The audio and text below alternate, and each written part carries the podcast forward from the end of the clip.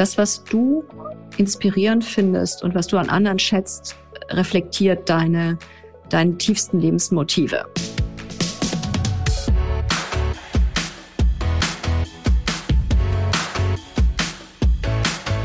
Der Lebensunternehmer-Podcast. Der Podcast für dein glückliches und selbstbestimmtes Leben mit Johannes Ellenberg.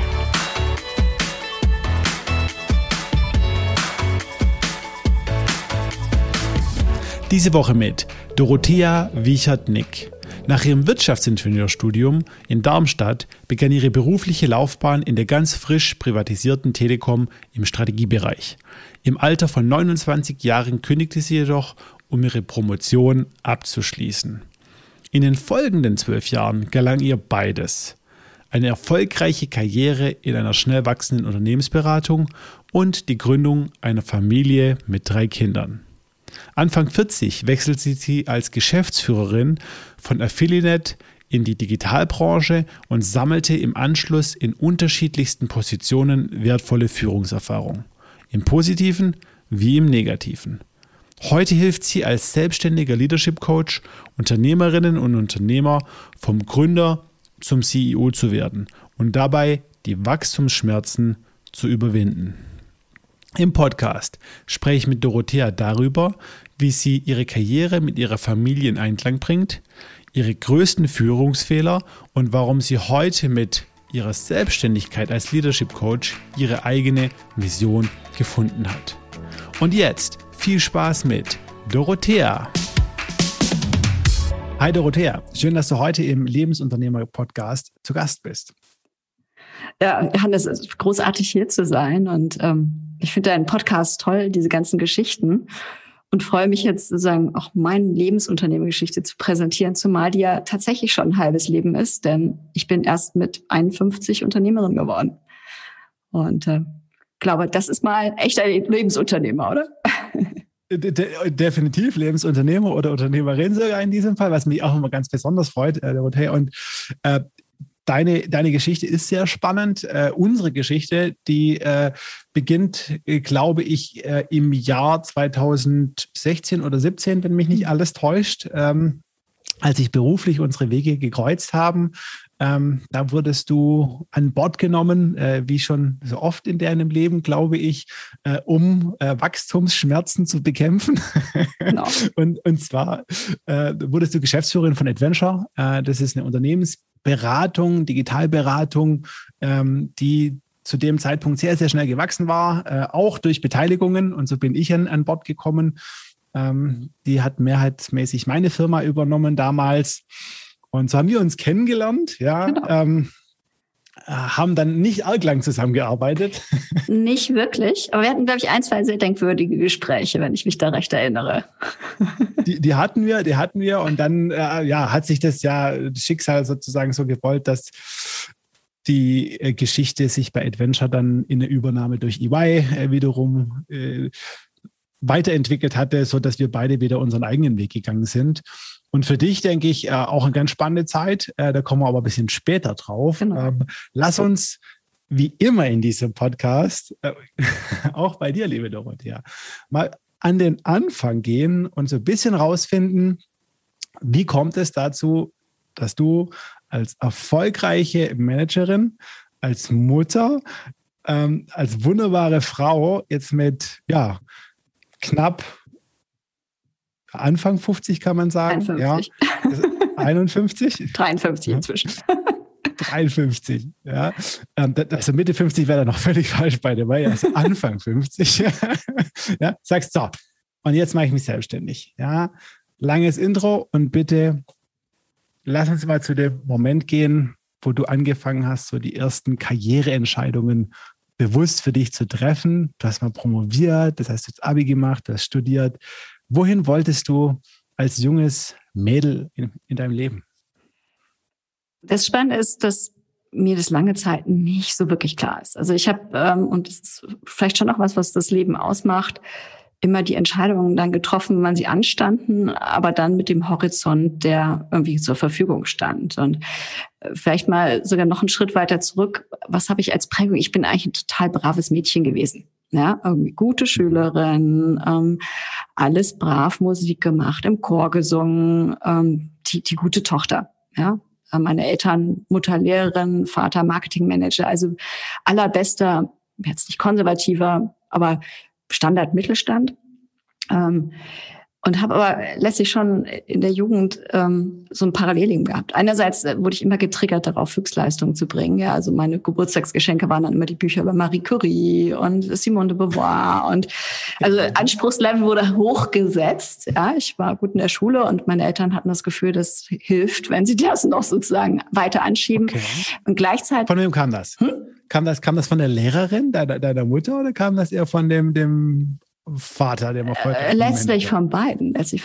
Also es war mal so die Frage, what's next? Was manchmal schon hart ist und was auch nach hinten losgehen kann. Also tatsächlich so dieses angetriebene, das werden wir jetzt auch nochmal, werden wir im Gespräch sehen, dass das ist etwas, was auch zu dann Übersteuerung führen kann. Aber erstmal hat es mir sehr geholfen und ich habe aber gleichzeitig zumindest dann in der Teenagerzeit auch schon immer sozusagen meine Freiheiten genossen. Ich war bei den Pfadfindern und habe dort mit 15, 16 eine Gruppe gefunden, die war quer bei Deutschland verteilt. Und wir haben schon in der Zeit ganz viele Reisen gemacht. Also ich bin ab der 10. Klasse mit meinen Eltern nicht mehr auf Reisen gewesen, sondern mit meiner Group von 4 Pfadfindern sind wir in Schottland durch die Gegend gewandert oder durch Schweden. Und das war großartig. Ja, also das ist, ich hatte mal einen Free Space, bin dann auch zum Studieren, also habe zugesehen, dass ich was studiere, was ich nicht in Hannover zu Hause studieren konnte, sondern wo ich weg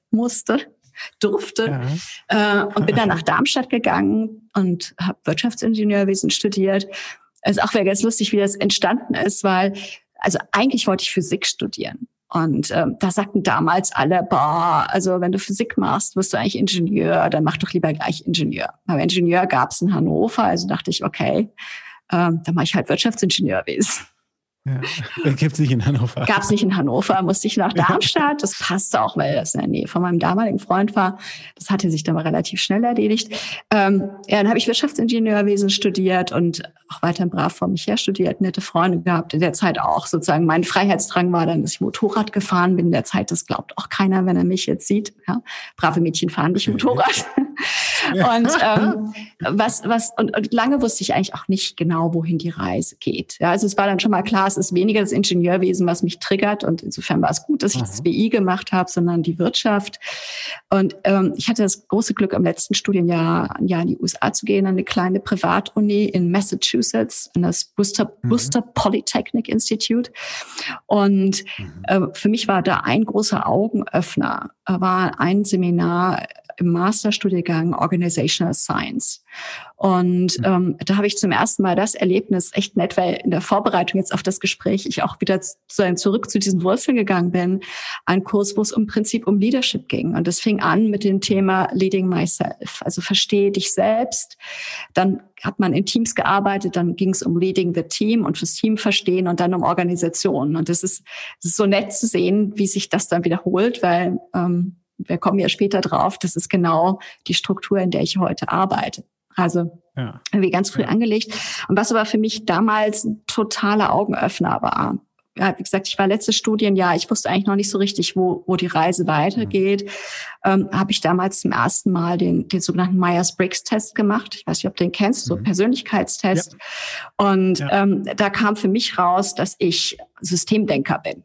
Also es ist in der Myers-Briggs-Sprache ein INTJ. Das sind Leute, die sehr logisch denken, die das Big Picture immer sehen, die Punkte verknüpfen, die aber auch Natural Leadership haben. Und das war für mich so, ich las den und dachte, Hammer, das bin ich.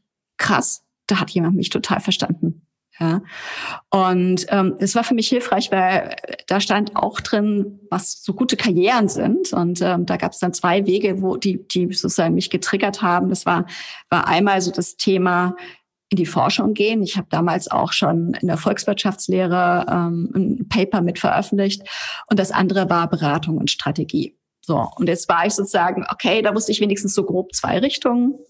Und als ich dann abgeschlossen hatte, ein Jahr später, und als Bewerben ging, da kam das prägt auch mein Leben. Es kommt immer das, was gerade dann ansteht. Da fand ich eine Anzeige, das gab es ja damals noch in der FAZ, von einem Fraunhofer-Institut für Systemtechnik und Innovationsforschung. Die sitzen in Karlsruhe, eine Doktorandenstelle ausgeschrieben. Konzept war 1 Jahr vollarbeiten, sich einfinden in die Themen. Innovationsmanagement als Thema hatte ich auch meine Diplomarbeit drüber geschrieben.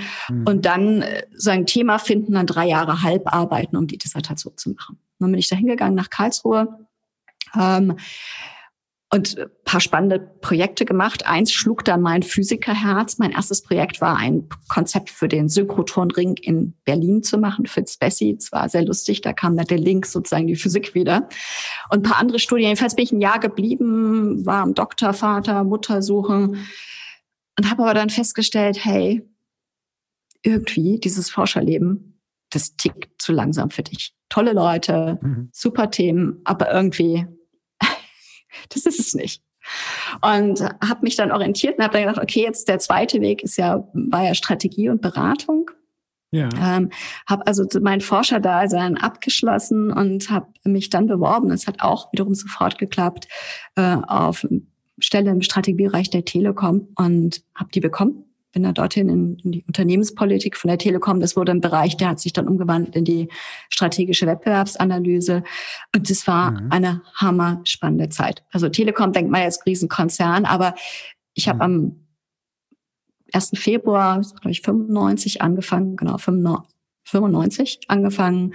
Und am 1. Januar war die Telekom gerade nominell privatisiert worden. Das heißt, das war ein Unternehmen im Aufbruch.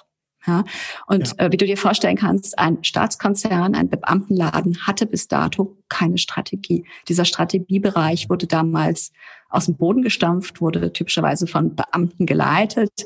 Meine Kollegen waren zum großen Teil auch noch Beamte. Ich war eine der ersten Angestellten, Jungspunde. Und das war eine Wahnsinnsaufbruchszeit. Also als wir jetzt da reinkamen, war ich eben in diesem Strategieteam, glaube ich, die 3. oder 4. Mitarbeiterin. Genau, 4. Man konnte das immer durchzählen an Stellenbezeichnungen. Das war ziemlich abstrus.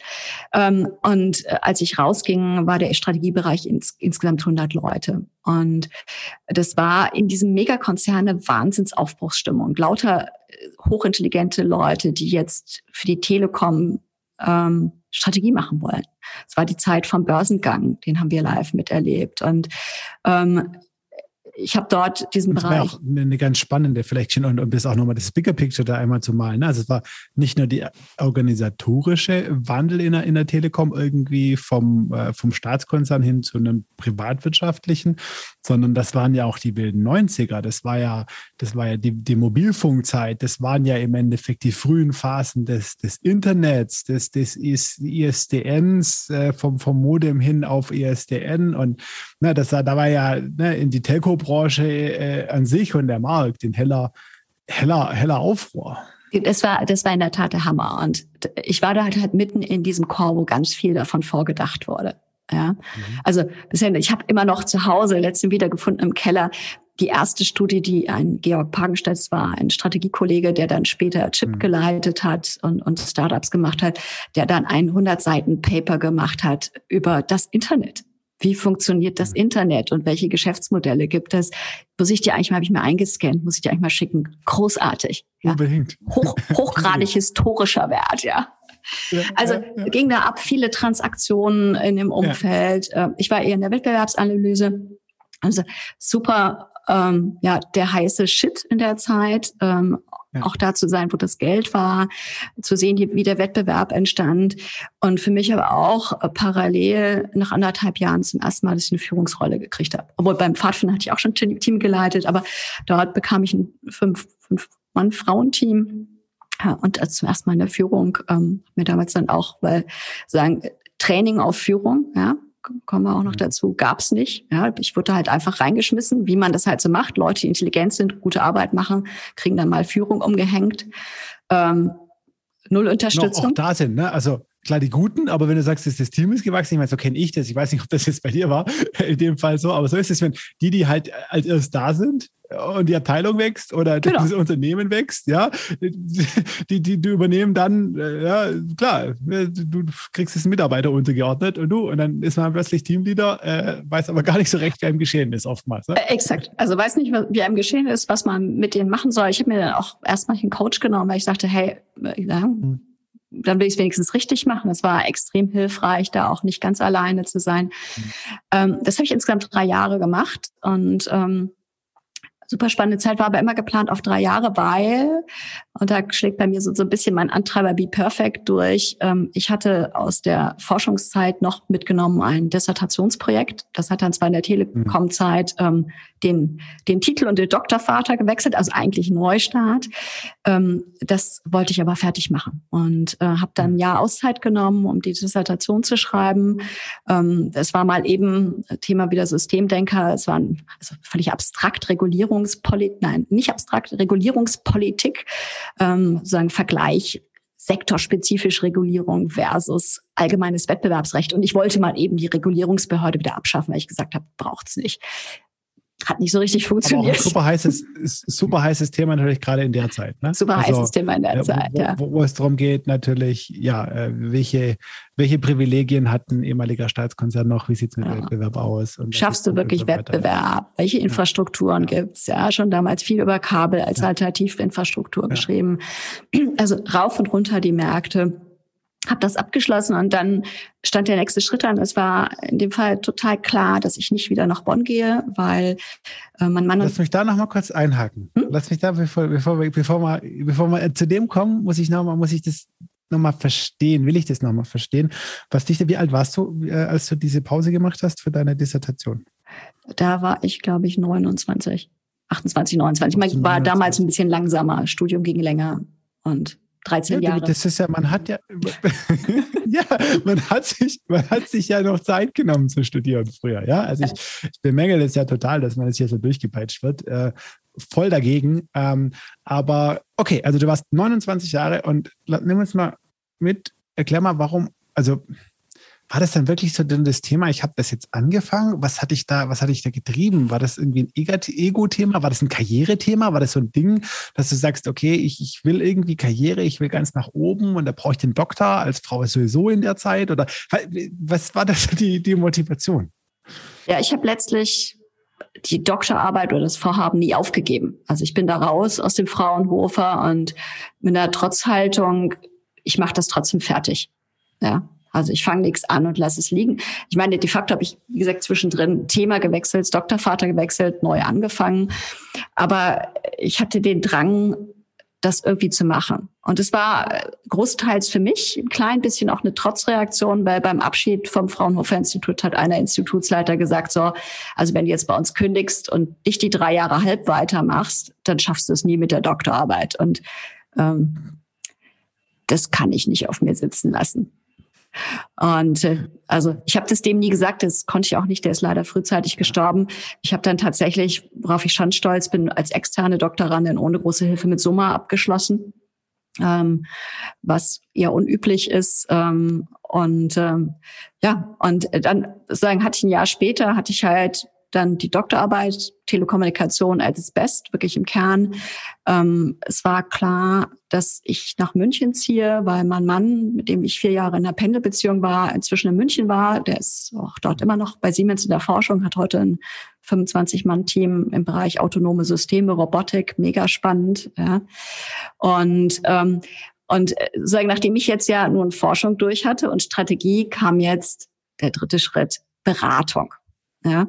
Mhm. Und wobei nicht nur Beratung, ich habe auch da schon mal geguckt Richtung Venture Capital, aber hieß es dann, da wäre es gut, mehr Erfahrung zu haben, machen Sie doch erstmal Beratung. Ja, und ich glaube, ein bisschen ist das, glaube ich, auch dann eine Frauensache. Auch Beratung wollte ich nicht sofort machen, sondern erst mit der Industrieerfahrung vorweg. Das ist so ein bisschen Frauending. Ja, ich muss erstmal alles gelernt haben, damit ich den Schritt dann machen darf. Ja? Ja. Und jetzt durfte ich Beratung machen. Super. Und habe mich dann beworben, ich habe von vornherein gesagt, Systemfrage, ja. Gehe ich in eine große Beratung, ich habe mit BCG, mit McKinsey gesprochen, auch super Angebote gehabt, oder gehe ich in ein kleines Unternehmen? Ja, und es war auch da so wieder Schicksal. Das Schicksal ruft. In dem Jahr, als ich promoviert habe, bin ich dreimal über eine ganz kleine, frisch gegründete Beratung gestolpert. Über Solon Management Consulting, heute die Top-Adresse weltweit, wenn es um Telekom- und Medienthemen geht. Sagen, erstmal bin ich drüber gestolpert, weil einer der Gründer Führungsnachwuchs des Jahres oder CEO des Jahres wurde, der Martin Weiß, der ist heute Burda International Chef. Der zweite Gründer, der Thomas Wolf, über den bin ich gestolpert, weil ein Artikel in der Zeit, in der Wirtschaftswoche auch war über Dual Career. Seine Frau war Chefin im Controlling bei der Vereinsbank damals, hatten Kinder, was für mich relevant war. Also ich wollte ein familienfreundliches Unternehmen. Und der dritte Gründer war mit irgendeinem Fachartikel erschienen. So. Also wie, als hätte da jemand gewunken, gesagt, hallo Dorothea, uns gibt es. Ja. Da wurden plötzlich so diese Namen in dein Leben gespürt. Hat mich da reingespürt. Also das ist wirklich Schicksalsfrage. Und mit denen habe ich auch gesprochen und habe mich dann, also sonst hätte ich es jetzt nicht so lange erzählt, für Solon entschieden, war da die fünfte angestellte Beraterin. Und warum habe ich mich entschieden? Es ist einerseits war natürlich klar, dass ich in so einem fokussierten Startup genau mein Thema machen kann. Ja, bei BCG und McKinsey kommt mir keiner garantieren, dass ich dann nicht doch bei der Sparkasse lande.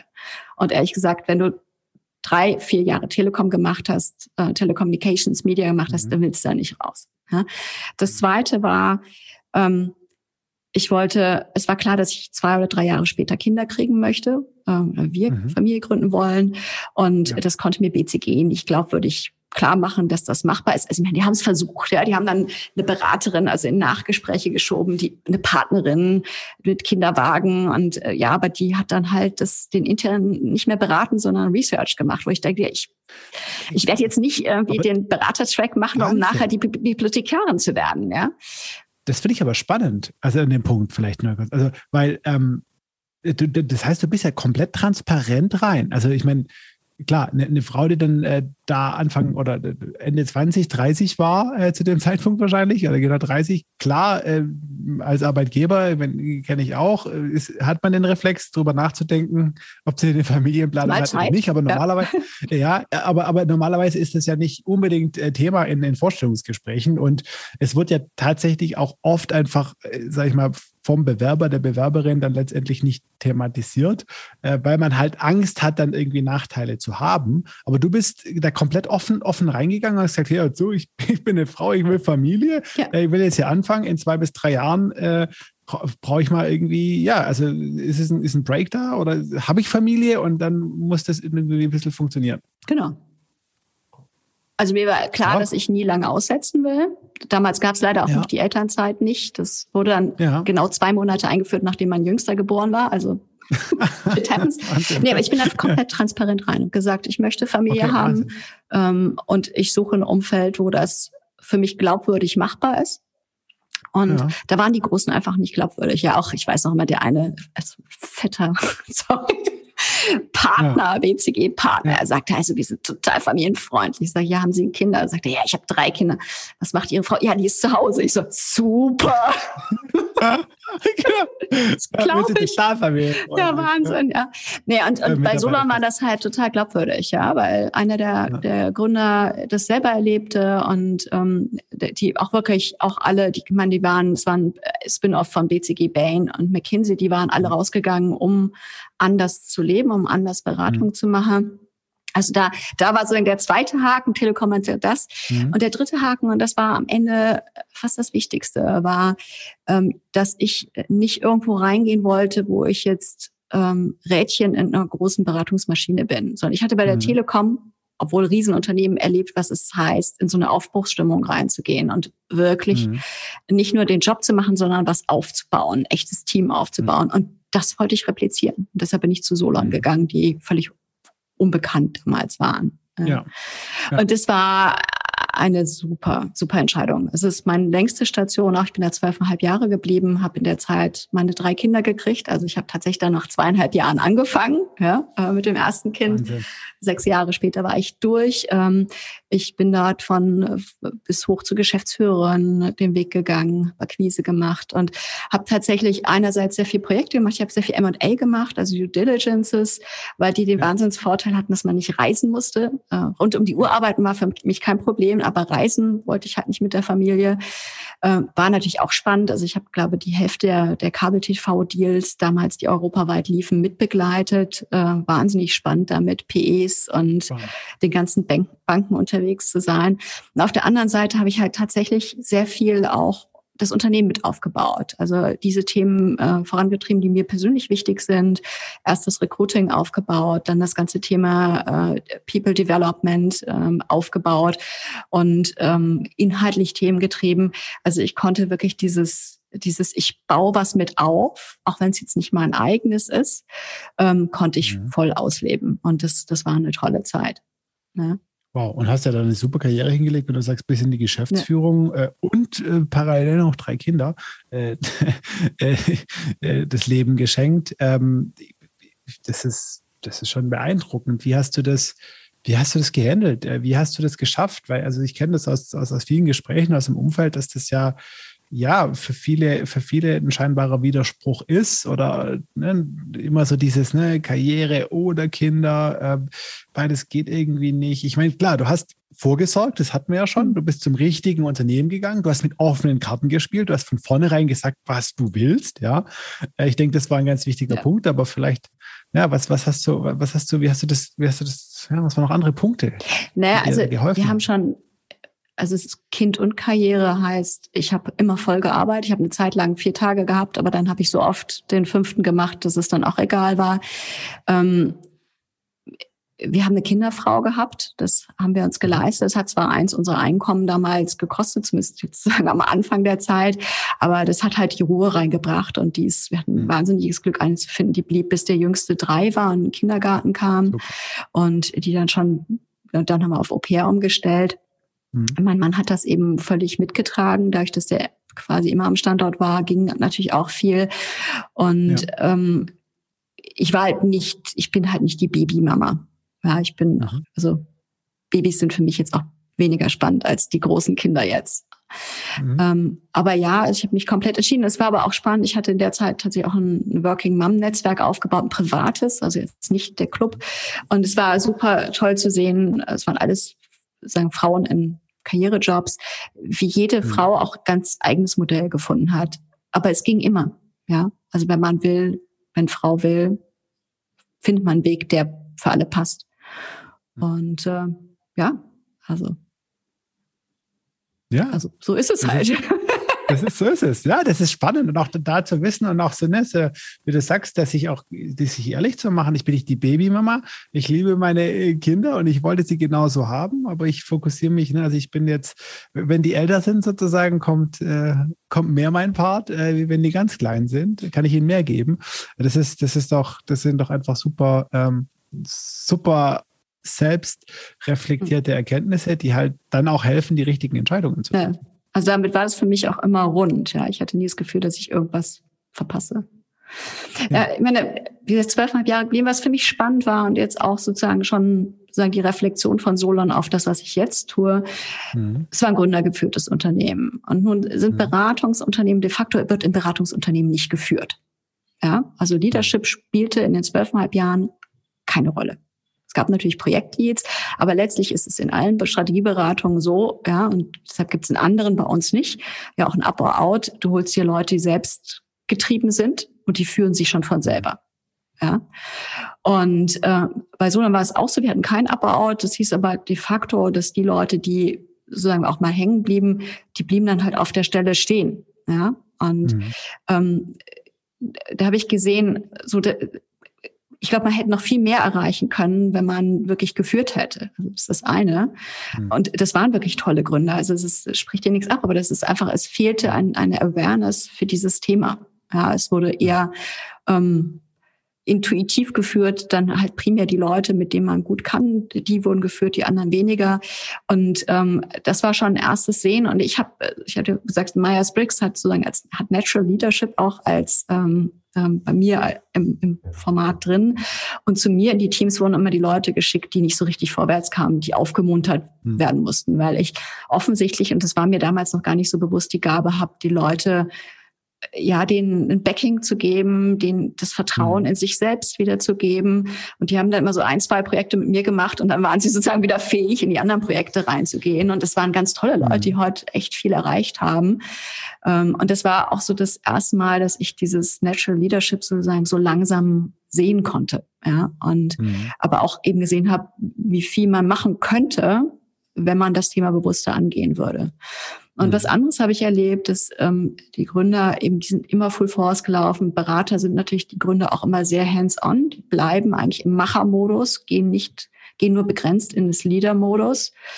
Und wenn du halt über Jahre immer die Wirksamkeit nur zum eigenen tun, bist du halt irgendwann ausgebrannt. Und die Gründer sind alle auch in den Zeitraum, wo ich rausgegangen bin, rausgegangen, haben was anderes gemacht. Und das ist eigentlich schade. Also ich glaube, dass wenn man anders führt, und das prägt heute meine Mission aus, ja, mit mehr Leichtigkeit führt, wirklich die Wirksamkeit in der Verantwortungsübergabe zieht, dass dann auch diese Jobs leichter und länger durchhaltbar sind. Ja, dass man dann wirklich nachhaltig Unternehmen aufbauen kann, nicht nur über ein Jahrzehnt, sondern vielleicht auch über 2 oder 3. Ja. Gut. Und zumal das Thema Führung ja vielleicht kurz eine kleine Schleife, ne? Ja, letztendlich immer mit dem Thema Selbstführung beginnt. Ne? Ja. Absolut. Ja. Ja, dieses, was tue ich, wo stehe ich, was treibt mich wirklich an, was bringt mich auch sozusagen in die rote Zone der Anstrengung, ganz wichtiger Teil. Ja. Und das passiert an den Stellen eben oft nicht, weil da auch so der Mythos dieses Unbesiegbaren dabei ist. Ja. Okay, aber dann nach 12,5 Jahren... Nach 12,5 Jahren war ich irgendwie durch, ja. Also noch eine Due Diligence hätte ich jetzt nicht mehr ertragen, so ein Operations-Projekt auch nicht. Ja. Und dann war der Beschluss sozusagen, jetzt gehe ich in die Industrie. Ja. Für Berater immer ein großes Ding, ich gehe in die Industrie. Ja. Und auch da wieder skurril. Ich hatte mich final entschieden, ich habe jetzt gar nicht mehr die Daten, 12,5 Jahre, im Januar mich entschieden und einen Headhunter, mit dem ich Kontakt habe, angerufen, gesagt, hier, und übrigens, ich wollte mich mal melden, ich gucke jetzt. Und die riefen 3 Tage später und sagten, wir haben da vielleicht was für Sie. Okay, das ging schnell. Ja, das war dann die CEO-Rolle für AffiliNet. AffiliNet, ein Performance-Marketing-Anbieter, heute in Avon aufgegangen. Damals 6 Länder, Deutschland am größten, 200 Leute, Gründer seit anderthalb Jahren raus, so ein bisschen ungeführt. Dafür suchten die neuen CEO und Tochtergesellschaft von 1&1. Ich habe also dann Interviews unter anderem mit dem, mit Unterbauer, ne? Heißt der Ralf Dommermuth geführt. Und Dommermuth, ja. Es ist ein echt schräges Interview, auch mit den 2 anderen Aufsichtsräten. Der eine Aufsichtsrat, das war einer, der war der ursprüngliche Gründer von dem Hosting. Da war ich bei dem zu Hause in Karlsruhe. Das war echt schräg.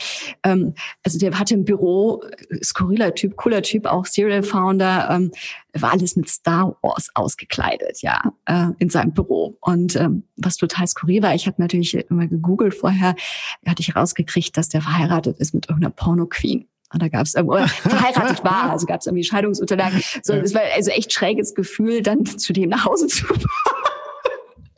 Wir hatten ein ganz, ganz tolles Gespräch, toller Mensch. Und tatsächlich Thema Familie und Beruf, ja, der fand das richtig großartig, dass ich da als Mutter von 3 Kindern jetzt diesen Job mache. Wow. Also von wegen Chris Kapp nicht, sondern der hat das begrüßt für ein fantastisches Gespräch. Der hat mich dann noch mit seinem dann wieder zum Bahnhof gefahren. Und dann hatte ich, schwuppdiwupp, hatte ich meinen ersten CEO-Job. Ja, also irgendwie bei dir läuft das irgendwie alles anders, wie man so hört. Ich habe diese Erfahrungen nicht, aber ich meine, das sind ja die Themen, die jetzt ja auch aktuell irgendwie super heiß diskutiert werden, dass es die Frauen in Tech irgendwie keine Chance haben und nichts und schon gar nicht mit Familie. Und bei dir war das irgendwie nicht so. Bei dir ist das irgendwie alles gelaufen. Hattest du da einfach besonders Glück oder hast du dich da anders angestellt? Oder warum war das so? Ich weiß, ich glaube, ich habe es einfach nie zum Thema gemacht. Also das ist ein bisschen schwierig, das zu sagen, ja, weil ich möchte auch den Frauen, die das bewegt, nichts absprechen. Aber ich bin da irgendwie so durchgegangen. Ja. Ich meine, ich war ja nun auch in einem männerdominierten Studiengang. Für mich war das irgendwie die Realität, die normale Realität. Ich habe mir da oft einfach keinen Kopf drum gemacht. Und vielleicht hilft einem das an manchen Stellen auch zu einer gewissen Natürlichkeit. Ja, ja, ich kann es mir ehrlich gesagt auch nur begrenzt erklären. Ja. Ja, aber ich meine, was du sagst, das klingt für mich schon so logisch. Ich meine, das hat ja mit der inneren Haltung zu tun. Ne? Also wenn ich in eine Situation gehe mit der inneren Haltung, das ist das Normalste, was ich hier mache, als Mutter von 3 kleinen Kindern irgendwie CEO zu werden von einem wachsenden Tech-Unternehmen und da überhaupt nicht einen Gedanken dran verschwende, dass das in irgendeiner Weise mir negativ oder zu einem Nachteil gereichen könnte, dann sitze ich in der Situation anders, dann trete ich anders auf, dann habe ich eine andere Ausstrahlung. Dann kommen wir fast auf die metaphysische Ebene, aber ja, das leuchtet mir schon ein. Ja. Also ich hatte damals auch einen wahnsinnigen Trick, das war sehr lustig, warum ich diesen Job, ich meine, ich hatte mit Performance-Marketing bis dahin nichts zu tun. Ich habe noch nie ein Unternehmen geführt. Das habe ich nur ganz selten erzählt, aber es ist inzwischen ja verjährt. Warum ging das? Weil Solon war ja, wie gesagt, total drin in den ganzen Transaktionen im Telekom-Medienbereich und die hatten ein halbes Jahr vorher von der Konkurrenz von Zanox, als da Springer reingegangen ist, die Due Diligence gemacht. Da war ich nicht drauf auf dem Projekt, aber ich habe mir natürlich Crawl vom Server die Due Diligence-Unterlage genommen und habe mir mal eben den Performance-Marketing-Markt eingebimst. Also ich habe nie die Daten verraten etc. Ich bin da auch super genau. Das ist halt Branchen-Know-how drauf geschafft. Ja. Aber ich habe mal eben sozusagen in 2 Tagen mich zu Branchenexperten gemacht. Also das ist das, wo ich sage, das ist schon die Magie, ich sage, meines Lebens, es kommt immer das, was ich gerade brauche. Das muss nachher nicht schmerzfrei bleiben und wir kommen jetzt auch eher zu den schmerzlichen Phasen meines Lebens. Aber in dem Moment war es exakt das, was es brauchte, ja? Und das, was ich machen wollte. Lass mich noch mal verstehen, wie du dir das, also wie du an den Punkt kommst, dass du dir das zutraust. Also ich meine, hey, du bist intelligente Frau, ja, gut ausgebildet, hast viel gesehen, berufserfahrungstechnisch, ja, aber ich finde, da gehört schon auch ein gewisser Mut dazu, ja, dann einfach zu sagen, so, ich habe jetzt im Endeffekt eine familiäre Situation, die mich, auch wenn ich es gut organisiere, gewisserweise fordert. Ich habe noch nie so in der Hauptgeschäftsführungsrolle ein Unternehmen geführt. Ich habe noch ein Tech-Unternehmen geführt. Ich habe keine Ahnung von Affiliate-Marketing und der Online-Marketing-Branche. Ja, also viele Menschen würden da Selbstzweifel bekommen oder halt sagen, Ja, ich glaube, ich habe da so eine ganz wilde Mischung und wie gesagt, ich habe ja gesagt, als Kind wurde ich immer geboostet, hier mach mal und weiter, Grenzen überschreiten. Also einerseits habe ich eine gewisse Hypertrophie, ich schaffe das schon irgendwie. Ich schaffe alles, was ich machen will, schaffe ich. Sozusagen die Überraschung kommt dann, wenn ich es mache, ja. Wenn ich dann sehe, so, wow, da ist jetzt doch ganz schön was zu tun. Aber die hilft mir in solchen Situationen, fake it until you make it, habe ich eigentlich schon auch eine ganze Weile gelebt, ja. Also. Ja, es ist so eine gewisse Naivität, in die Situation reinzugehen, in einem Urvertrauen, ja, I'll figure it out. Ich springe da mal rein in den Teich. Ich weiß, ich kann schwimmen und irgendwie werde ich nicht untergehen. Kriege ich schon hin. Genau so. Und Naivität beschreibt das sehr schön. Und das hat hier funktioniert in der Rolle danach. Wenn wir nachher hören, größter Management-Fuck-up, den ich hier hatte, hat das nicht funktioniert. Ja, also es kann halt auch mal schief gehen. So, also ich bin da rein und habe das 3 Jahre gemacht. War eine super spannende Zeit, weil also ich kam jetzt aus einem Unternehmen, was sozusagen als Startup angefangen hat. Gut, ich war nicht Gründer, aber ich war von Anfang dabei. Ich bin raus, da war Solon etwa 60 Leute. Ich bin reingekommen in ein Online-Marketing-Startup der ersten Generation. Das heißt, die fingen gerade an, die Sättigung zu gehen. Die Gründer waren schon raus. Die hatten so in den 1-2 Jahren vorher die ersten 1-2 großen Kunden verloren, zum Teil wieder gewonnen. Aber da war so ein bisschen das Selbstbewusstsein aus dem Unternehmen. Dieses Gründerselbstbewusstsein fehlte. Und das galt zu reaktivieren. Und was für mich da super, super spannend war zu lernen, war der Impact von einer gemeinsamen Identität, die von allen getragen wird. Also das Thema Kultur und großer Traum, also diese Mischung aus Mission und Vision. Weil die haben eigentlich einen sehr soliden Job gemacht. Ja? Ein erfahrenes Team, guten Ruf bei den Kunden. Aber wie gesagt, Selbstvertrauen war nach ein, zwei, sagen, nachdem es nicht mehr immer nur erfolgreich war, so ein bisschen runter. Und aus dieser Situation, wow, wir haben Kunden verloren, wir müssen jetzt wieder aggressiver waren, hatte mein Vorgänger, heute ein toller Investor, Tim Schumacher, der das als Interim gemacht hat, die haben gesagt, okay, wir machen neue CI, wir machen die Corporate Identity so, dass die Aggressivität, ja, des Herausforderers rüberkommt, und hatten da eine CI gemacht. Es war so, 3 weiß gekleidete Hanseln, die Tastaturen so hielten wie Gewehre, ja, also super aggressiv. Ja, okay, ja. Ja. Das sah super scheiße aus, ja. Super scheiße aus. Ich habe da vorhin gehört, dass die Agentur einer der Vorschläge, ich meine, ein deutsches Unternehmen, was europaweit aktiv war, einer der ursprünglichen Vorschläge war, sogar die im Military-Look aufzuschreiben, wo dann alle, wo Frankreich, UK, alle gesagt haben, boah, das könnt ihr nicht machen, ja.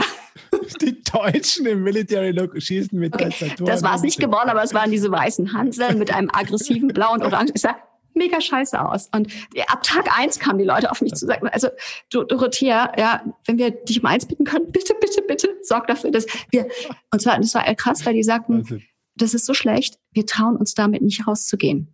Ja, das spiegelt uns nicht wider. Ja, und das macht was mit den Leuten. Das macht was mit den Leuten im Vertrieb. Das macht was im so. Und dann haben wir tatsächlich eins der größten Projekte, die ich dort gemacht habe, neben sozusagen neue Produkte und Vertrieb anfangen, war tatsächlich CI zu machen, wirklich in einen super Prozess reinzugehen, an der Mission zu arbeiten, viele Gespräche mit den Kunden, was sehen die in dem Unternehmen, mit Mitarbeitern, und das wirklich zu reflektieren. Und es kam raus eine CI mit sehr warmen Farben, warm, aber kräftig, eine neue Mission, sozusagen The Art of Affiliate Marketing oder The Art of Performance Marketing, also auch dieser unbedingte Wille zur Meisterschaft, der in dem Team so präsent war, rübergebracht. Und das war eins meiner magischsten Erlebnisse dort. Wir haben dann nach anderthalb Jahren All Hands gehabt, auf Mallorca, 200 Leute nach Mallorca geschifft. Dort wurde auf einer Ausstellung, also wir haben einen Intro-Speech gehabt, erzählt, was wir vorhaben mit der CI und so weiter, große Bühne. Dann hatte das Marketing eine ganz tolle Ausstellung gemacht, wo man das alles sehen konnte. Und da wurden die Leute durchgeführt, die bekamen ein T-Shirt, und dann kamen sie wieder zurück in den Saal. Und dann war Zeit für Q&A, und dann stand, das war bei der Herrmann Stadt, einer von den Entwicklern, die saßen in Hannover, stand auf, hatte Tränen in der Augen, zitternde Stimme, und sagte, danke, dass ihr es gemacht habt. Zum ersten Mal in 10 Jahren habe ich das Gefühl, dass wir repräsentiert werden. Das war einfach der Hammer. Das war der Hammer. Und aber zu sehen, was das mit einer Kultur macht, wenn die DNA sich durch und durch zeigt. Ja, und das hat dem Unternehmen wirklich wieder Energie gegeben. Ja. Und man darf wirklich das Thema Kultur, Mission, großer Traum ist, gerade wenn die Gründer rausgehen oder sich zurückziehen, das ist das, was das Gründer-Mindset institutionalisiert. Das ist mega wichtig. Und heute macht man immer mehr mit Kultur. Es gibt ja auch die Head of Culture, aber das ist echt Chefsache-Thema. Ja, also da muss eigentlich der CEO ran und das Thema treiben und sich übersetzen in das, was die Kultur ausmacht. Ja. Und Affiliate ist dann auch so langsam wieder ins Wachsen reingekommen. Ich habe zunehmend gelernt zu führen. Ich habe aber auch immer noch sehr intuitiv geführt, was dazu führte, dass ich mit einigen Leuten gerade, also meine Ansprechpartner waren natürlich die Country Heads, da hatte ich welche, mit denen ich sehr gut konnte, die habe ich sehr gestützt.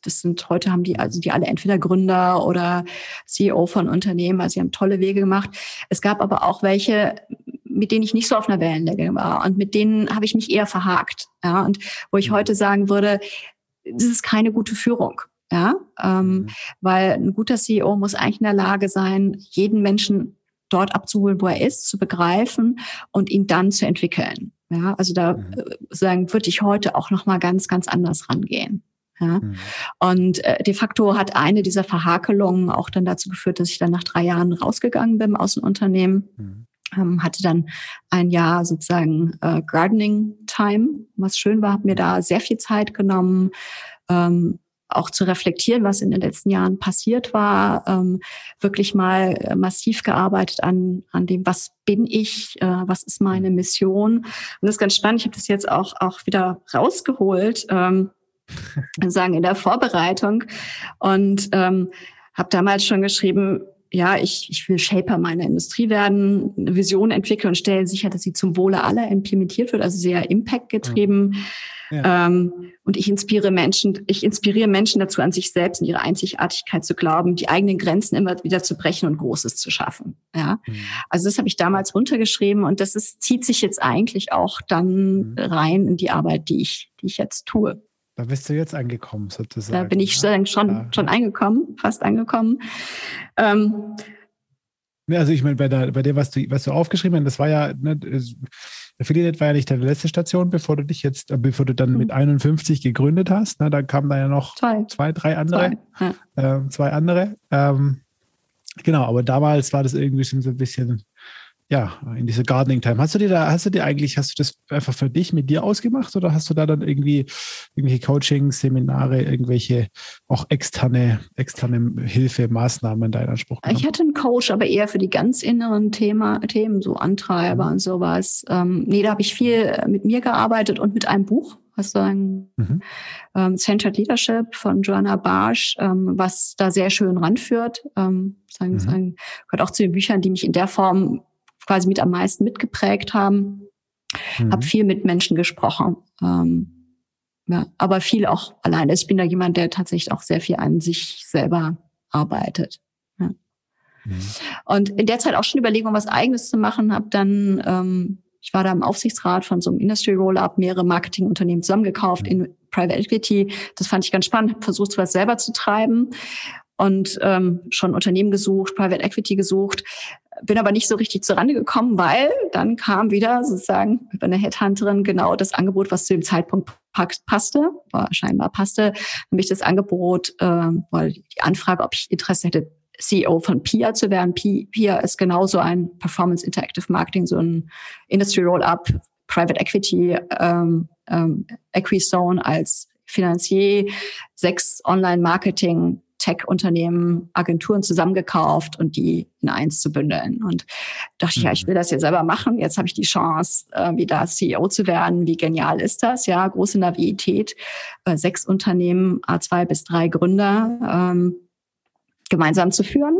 Ja, und ich dachte, ich bin ja die Strategin und ich kann ja gut mit Menschen, und Industry Roll-Up fand ich schon immer klasse und Private Equity auch. Also mache ich das, und da hat es mich völlig zerhackt.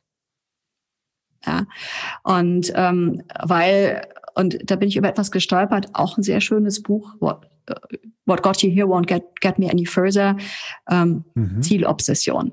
Ja, also ich hatte mitgenommen aus dem Recruiting, auch aus den Gesprächen mit den Gründern, ich dachte eigentlich, da wäre ich gut angekommen, wir brauchen dringend eine gemeinsame Strategie, mein Job sei es, die alle zusammenzuführen und quasi unter ein Dach, und auch sehr viel Druck vom Investor.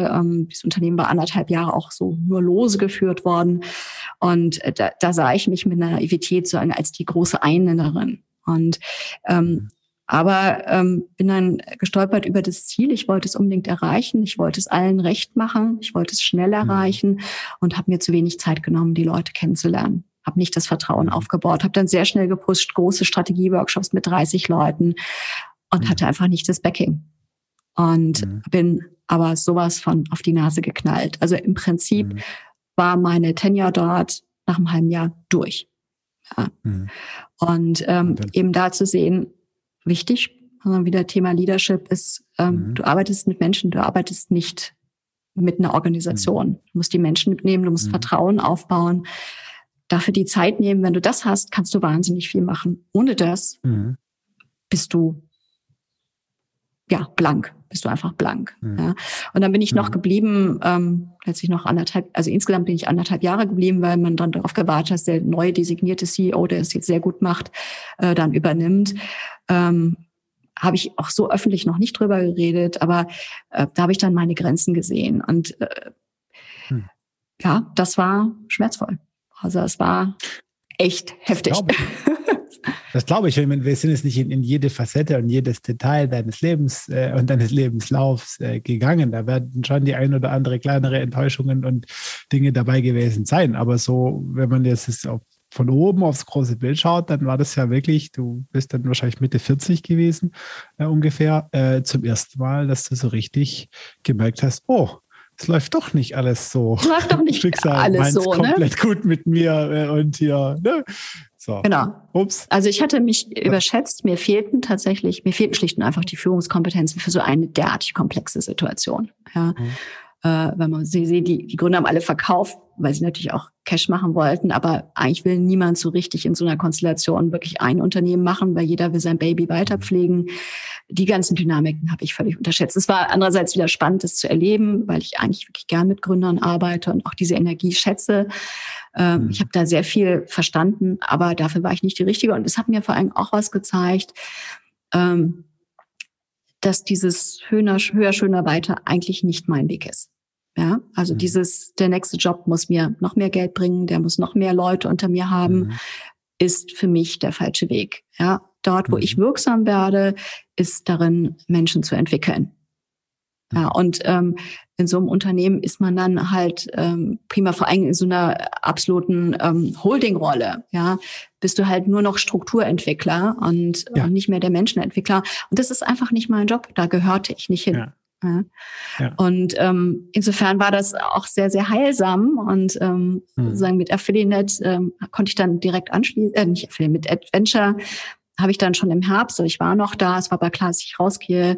Ich habe ab im Sommer, ich bin da auch wieder in einem Sommer eingestiegen, genau, ich bin im Juli eingestiegen, habe dann ein Jahr später mit Adventure angefangen zu sprechen. Ich kannte Christian und Philipp Herrmann aus früheren Beratungszeiten. Wollte den Philipp Herrmann eigentlich auch mal zu Solon holen, nicht geklappt offensichtlich. Und hatten dann ganz tolle Gespräche, auch mit dem Philipp Depuré, und habe mir damals dann wirklich Zeit genommen, diesen Job zu definieren. Also wir haben wirklich 2 Monate darüber unterhalten, was heißt die CEO-Rolle, die ja wirklich auch spannend ist, sozusagen die erste externe Managerin reinzuholen. Was heißt das? Was steht dahinter? Wie mache ich das Onboarding? Wir haben Onboarding echt Zeit gelassen, die Leute kennenzulernen. Ja, und da haben wir uns ja dann auch kennengelernt. Ich habe da 2 Jahre lang... das war jetzt wieder so ein nächstes Level Startup, Turbulenzphase, ja, massives Wachstum hinter sich, quasi ungesteuert auf 200 Leute angewachsen, wenig Strukturen, Controlling und sowas, alles nicht Existenz. Und da konnte ich so mein Systemdenken voll einbringen, da die Strukturen aufbauen. Ja. Aber, glaube ich, auch viel an der Kultur gearbeitet, viel mit den Gründern gearbeitet, was wirklich eine tolle Zeit war. Und auch spannend, weil als ich kam, das wusste ich noch gar nicht, waren die Gründer schon mitten im Verkaufsprozess an EY. Hast du ja vorhin auch erwähnt. Und im Herbst, ich war dann 3/4 Jahr, wurde dann eben der Verkauf geschlossen. Ich habe dann noch ein Jahr sozusagen das mitbegleitet. Dieses Anbinden an EY ist ja nicht integriert, zum Glück. Ja, das ist auch gut für Adventure, weil die Kulturen sehr unterschiedlich sind, aber eben so HR anbinden, SAP einführen oder wie auch immer das Ding dort hieß, waren auch nochmal Erfahrungen. Aber für mich waren auch klar, dass diese Rolle, dass vieles von dem, was ich machte, letztlich auch dann Richtung EY wanderte. Und parallel zu der Zeit habe ich meine Coaching-Ausbildung gemacht, systemisches Coaching. Und da entwickelte sich so langsam dann die Idee, meinen Pfad zu ändern, radikal zu ändern. Nämlich auf das Gründercoaching zu gehen und die Entwicklung, all diese Erfahrungen, die ich hatte mit skalierenden Unternehmen, mit Gründern, mit Leadership, die zu bündeln in was Neues. War das einfach so eine logische Konsequenz oder war das auch irgendwie wieder so dieses Schicksal, das dir aber diesmal in Form von, ja, sag ich mal, eher Enttäuschungen da den Weg gewiesen hat? Also zum einen bei Pia eher so nach dem Motto, ja, wie du es nanntest, also ein bisschen Grenzen aufgezeigt und auch so, hier Private Equity und das ist, mir geht das nicht um Wachstum nur, mir geht es mehr um den Menschen. Und bei Adventure schon vermutlich auch eine gewisse Enttäuschung, dass halt dahingehend, dass sich also letztendlich gewisse Weise fremdbestimmt der Plan dann irgendwie geändert hat. Ne? Also wo du dann halt, ja, es halt nicht in der Hand hattest, was dann da passiert und du nicht irgendwo da, ich meine, Adventure, das war zu der Zeit eine spannende Truppe. Unglaublich so, ja, spannend. Tolle Leute. Super, fantastisch. Super Dynamik da drin und alles. Und aber klar, natürlich habe ich ja selber auch teilweise schmerzlich am eigenen Leib dann gespürt, wenn da so ein großer kommt, dann werden halt Entscheidungen getroffen und ja, es ist nicht mehr so, ja, du hast nicht mehr so viel in der Hand. Nee, du hast nicht mehr so viel in der Hand und ich war natürlich genau als CEO genau an dieser Schnittstelle, wo die Themen alle relevant waren und plötzlich so, ja, Walross-Themen auf diesen schnittigen Delfin geschmissen wurden, ja. Und ich meine, diese SAP-Einführung und absurd, dann die Compliance-Themen, du erinnerst dich noch, also Prozesse, die made in hell, ja. Und auch ehrlich gesagt natürlich eine ganz andere Haltung gegenüber Mitarbeitern, als wir das bei Adventure gelebt haben. Ja, das ist ja eine sehr menschenzentrierte Kultur, wo es um die Kreativität geht, um wo Menschen sich sehr früh entwickeln und das kontrastiert mit diesem am Ende doch Wirtschaftsprüfer-Moloch. Das war nicht meine Welt, ja. Enttäuschung würde ich sagen, das war dann auch okay. Also okay, aber das war zumindest, du bist dann an den Punkt gekommen, wo du gesagt hast, so und jetzt will ich es selber machen. Jetzt will ich nicht mehr irgendwie nochmal in eine CEO-Rolle rein, bei einem großen Tech oder in eine Beratung oder ja, da hast du irgendwann mal gesagt, so, wie war dieser Prozess? Ich meine, letztendlich warst du Managerin, ja, aber warst du immer angestellt? Ich war immer angestellt, ja. Also ich bin vom CEO zum Gründer geworden sozusagen. Ja, genau, andersrum, ja. So, Teaser, was kommt da? Nein, aber okay, das ist spannend. Was war da? Nehmen wir uns mal mit in diesen Gedanken. Du hast die Coaching-Ausbildung gemacht, okay, schon mit der Motivation dann irgendwie dich selbstständig zu machen als Coach oder was waren da für Überlegungen? Das war noch offen, aber es kam immer mehr dieses Gefühl, wie gesagt, ich arbeite wahnsinnig gern mit Gründern. Ich erlebe aber, wie viele dann auch, ich meine, das steht ja auch immer hinter so einem Verkauf an Corporate, wo ich das Gefühl habe, die hören ihren Weg auf, bevor sie das Unternehmen wirklich bis zur vollen Blüte gebracht haben. Ja, also dieses, ich bin halt nur Gründer, CEO kann ich nicht. Da glaube ich nicht dran. Ich glaube, man kann das lernen. Ich habe das ja auch gelernt. Ja, und ja, also dieses Bild und das Nachhaltige schaffen. Also mehr sozusagen, wie bringe ich Gründer dahin, alles zu lernen, damit sie wirklich nachhaltig ihre Unternehmen skalieren können. Ja, das spielte für mich immer eine Rolle. Also ich war na gut, zu viele Seitengeschichten. Ja. Und es war mehr, dass die Idee, das, was ich mache, was eine Rolle spielt. Ich habe dann auch tatsächlich ein bisschen geguckt, gibt es irgendwelche Beratung oder Coaching-Gruppen, wo ich mich andocken kann? Ich merkte aber dann, dass die Idee immer klarer wurde, was ich machen will, ja, wie ich arbeiten will. Und es wäre mir dann einfach wahnsinnig, ja, und dann kommt die Selbstbestimmtheit, der Freiheitsdrang. Es wäre wahnsinnig schwer gefallen, mich irgendwo einzuordnen und zu sagen, okay, ich muss jetzt mit dem Konstrukt arbeiten. Ja? Ja. Und also es hat sich dann immer mehr rausgeschält und es war echt ganz lustig, sozusagen im Anfang Februar ausgeschrieben bei Adventure und ich hatte im Januar war ich immer noch so am Gespräche führen, auch gucken, was machst du selber oder nicht, so. Und da war ich auf dem Weg zum Lunchtermin und ich steige aus der U-Bahn, aus der Straßenbahn aus und plötzlich steht der Name meines Unternehmens vor meinen Augen. Volate. Volate kommt, also meine Kinder lernen Latein, heißt fliegt, also Befehlsform fliegt. Ja? Ja. Und das war der Moment, wo ich wusste, hey Dorothea, du machst es alleine. Also du fängst jetzt erstmal allein an, du willst ein Unternehmen draus bauen, aber du musst es machen. Du kannst dich nur irgendwo andocken. Ja? Crazy. Es war so ein ich weiß genau, wo ich stand in Schwabing, ja, plötzlich so, poff. Das war ein Werbeplakat oder was, wo stand wohl? Gar nicht, also es war einfach plötzlich da. Ach, das war in deinem Geist? In meinem Geist. Ach so, das stand nein, nicht. Das, ach so, das stand einfach so. Wirklich im Geiste vor den Augen. Okay. Verstehe. Ja, Wahnsinn. Also eine Eingebung. Eine echte Eingebung. Krass. Und es war so, ja, da war der Prozess zu Ende gegärt. Ja. Und dann bin ich raus und habe dann angefangen vorzubereiten, Konzept weiterzuentwickeln und habe Volate gegründet. Also das heißt gegründet. Wahnsinn. Ja. Volate gegründet. Und da machst du im Endeffekt genau das, was du ja letztendlich, oder wofür du als Externer in der letzten Berufsstation geholt wurdest, aber sagst in dem Moment mal, du als Gründer, du musst nicht zwingend einen externen, ab einem gewissen Punkt einen externen CEO, Führungskraft holen, sondern du kannst dich auch vom Gründer zum CEO entwickeln. Und hast aber auch gesehen, dass es zwei unterschiedliche Rollen sind, ne? Also, oder dass es nicht einfach kein natürlicher Prozess ist bei den allermeisten, sondern dass es halt irgendwie schon eine Gründerrolle gibt und eine CEO-Rolle. Total. Also ich meine, der Gründer ist ein Macher. Ja? Ich sage mal ganz einfach gesagt, ein Gründer will ein Produkt auf die Straße bringen. Und die Wirksamkeit zieht er daraus, dass er selber anfasst. Ja, so. Und dieses Hands-on ist ja auch in ganz vielen gründergeführten Unternehmen totaler Wert. Ja, also es muss alles Hands-on sein. So, der CEO ist ein Leader. Ja, der ist verantwortlich für die Leute, die verantwortlich dafür sind, dass der Job gemacht wird. Ja, ein Leader zieht seine Wirksamkeit, und das ist tatsächlich das, was die Gründer am meisten lernen müssen, diese Verschiebung. Ja, zieht die Wirksamkeit daraus, dass er Strukturen schafft und Menschen anleitet, über sich hinauszuwachsen und damit Momentum aufnimmt.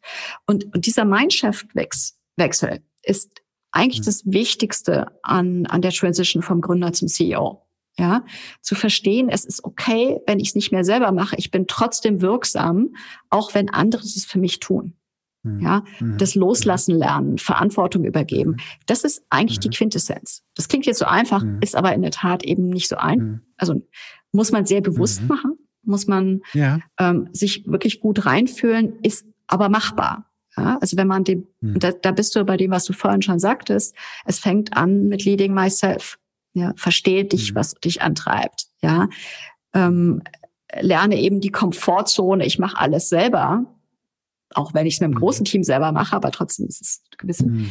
Lerne die zu verlassen und gehe sozusagen in das neue Feld. Ich übergebe Verantwortung und ich lasse los und ich baue Vertrauen auf. Das ist die Quintessenz dieses Weges. Ja. Ja, und das kann ich mir vorstellen, dass es definitiv, das weiß ich aus eigener Erfahrung, dass es definitiv nicht einfach nur, sag ich mal, technische Themen sind. Lerne irgendwie zu delegieren, lerne irgendwie Aufgaben zu verteilen, lerne irgendwie Systeme einzuführen, sondern allen voran mit mir als Mensch zu tun hat, wie du einfach vorher gesagt hast, wie nehme ich mich in meiner Selbstwirksamkeit wahr? Woraus ziehe ich letztendlich Befriedigung? Ne? So, wenn ich der Gründer und der Macher bin und der mit beiden Beinen im Schlamm steht und die Hände reinsteckt und macht und schraubt und an jedem Rad dreht und da wieder in den Maschinenraum geht und hoch auf den Ausguck und everywhere ist, und hier und da, dann fühle ich mich lebendig, wirksam, ich sitze, ich bin voll mit drin, und das zahlt ja auf mein Belohnungssystem ein, das zahlt ja auf meine Zufriedenheit ein. Ja, so, und jetzt heißt es ja ganz für mich persönlich, so fühle ich mich wohl, so kriege ich Anerkennung, so habe ich irgendwie mein Selbstwert letztendlich irgendwo ein Stück auch dran festgemacht. Und jetzt muss ich irgendwie dann System wechseln, auch im Inneren. Und also sagen, Moment mal, jetzt muss ich plötzlich irgendwie mich mit ganz anderen Maßstäben messen, jetzt muss ich aus anderen Tätigkeiten Befriedigung ziehen. Ja. Und das ist eben, du hast es sehr schön beschrieben. Ja, es ist, ich fasse es mal knapp, es ist nicht nur Toolset. Ja, ich lerne jetzt irgendwelche Führungsinstrumente oder Konzepte, sondern es ist auch Mindset. Ja, das Toolset funktioniert nur, wenn du diesen Mindset-Shift machst von ich muss am Ende die Kontrolle bewahren, das selber machen, hinzu ich darf vertrauen und ich bin auch in gewisser Art und Weise verletzlich und kriege damit aber am Ende sehr viel mehr Momentum aus dem ganzen Team raus. Ja? Und insofern ist auch die Art und Weise, wie wir jetzt bei Volate arbeiten, immer beides. Es ist ein Arbeiten, einfach handfeste Führungsinstrumente zur Verfügung stellen, weil die helfen natürlich auch, das Mindset zu üben. Also da gibt's auch das sind schwingende Kreise, ja. Also wenn du mal gelernt hast, wie du Feedback gibst und das konsequent einsetzt, dann wirst du merken, dass es immer leichter fällt. Dann fällt es aber auch leichter, das Mindset mitzuziehen. Ja. Aber im Coaching ist es tatsächlich und in den Teamarbeiten dieses auf beiden Baustellen arbeiten, ja. Mhm. Das Mindset eines Growth Leaders zu entwickeln, eine Vision zu entwickeln, einen starken Rücken, Resilienz, offenes Herz, Empathie, diese Lernwilligkeit und das kombiniert mit dem Werkzeug. Ja. Mhm. Und das beides zusammen funktioniert extrem gut. Ja, mhm. Und es ist auch ganz toll zu sehen, jetzt in der Arbeit, ich arbeite mit mehreren Coaches inzwischen zusammen, mhm. Dass wir Coaches haben, die meinten, sie können nicht führen, ja, und die in dieser Kombination tatsächlich lernen und einen neuen Zugang kriegen und die dann auch diese Erleichterung spüren, wow, ich bin jetzt ja viel wirksamer. Ja, ich spüre die Energie, die aus dem Team zurückkommt. Ich muss nicht nur Energie reingeben, sondern es kommt was zurück. Ich kann hier jetzt wirklich Großes erreichen und so eine Leichtigkeit reinbringen. Und das ist ganz fantastisch. Ja, ja, das ist super spannend und ich darf es jetzt an der Stelle auch erwähnen. Du stehst jetzt kurz vor der Veröffentlichung, also wir nehmen diesen Podcast am 16. März 2021 auf, in ganz wenigen Tagen, also ich glaube Anfang nächster Woche, kommt dein Buch raus, genau zu diesem Thema. Das wird heißen, vom Gründer zum CEO und adressiert genau diese Zielgruppe. Ja, ich hatte das Glück, schon so einen kleinen Sneak Peek, einen kleinen Blick reinwerfen zu können. Und muss sagen, ich bin tatsächlich begeistert. Ich bin ohne Erwartungen reingegangen, bin ich ganz ehrlich, ja, obwohl ich dich kenne. Aber das ist wirklich ein richtig großartiges Buch geworden. Das hat mich jetzt als Gründer, mehrfachen Gründer, der aber immer auch mit seinen 37 Jahren noch sagen würde, dass er noch nicht in der Rolle des CEOs ist oder auch war oder angekommen ist, auch wenn er es hätte schon ab und zu sein sollen, definitiv absolut abgeholt hat.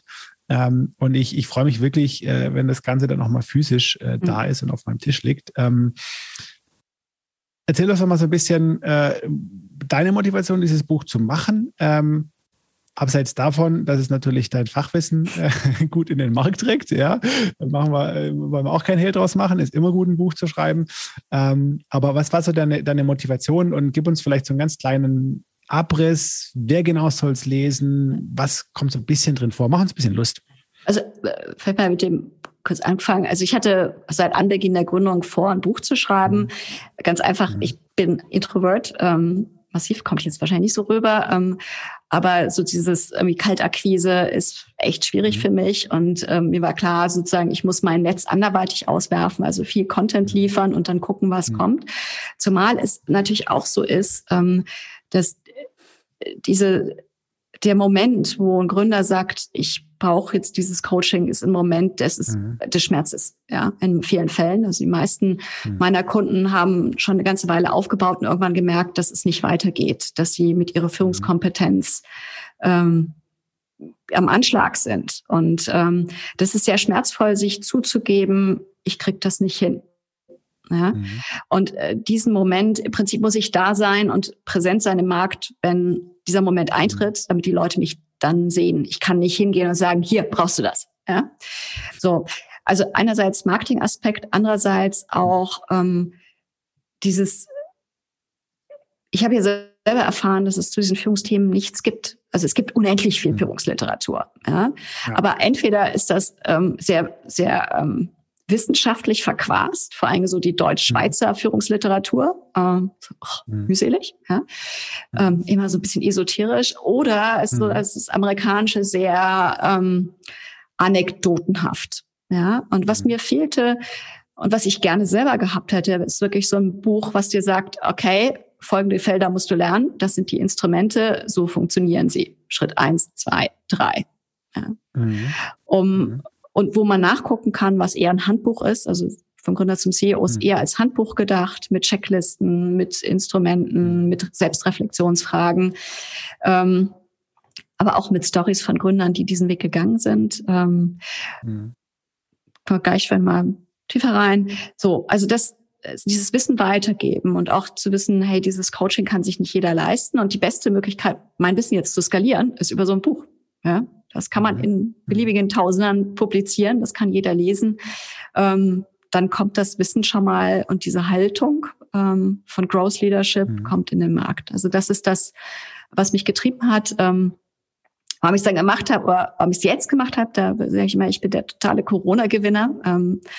Ich habe das gestartet am 18. März letzten Jahres, wie 5 Tage nach Shutdown. Und weil ich eben festgestellt habe, dass meine damaligen Coaching-Kunden echt nicht den Kopf frei hatten. Ja, die haben nicht über Coaching nachgedacht, sondern über Kurzarbeit. Ja. Und dachte ich, super, und dann fängst du das an und wie dann Struktur an die Wand gemalt und losgeschrieben. So. Und Struktur stand auch relativ schnell. Was sind die Bereiche in dem Buch? Es sind 6 Kapitel. Das erste Kapitel ist die Frage, Gründer oder CEO, entscheide dich jetzt.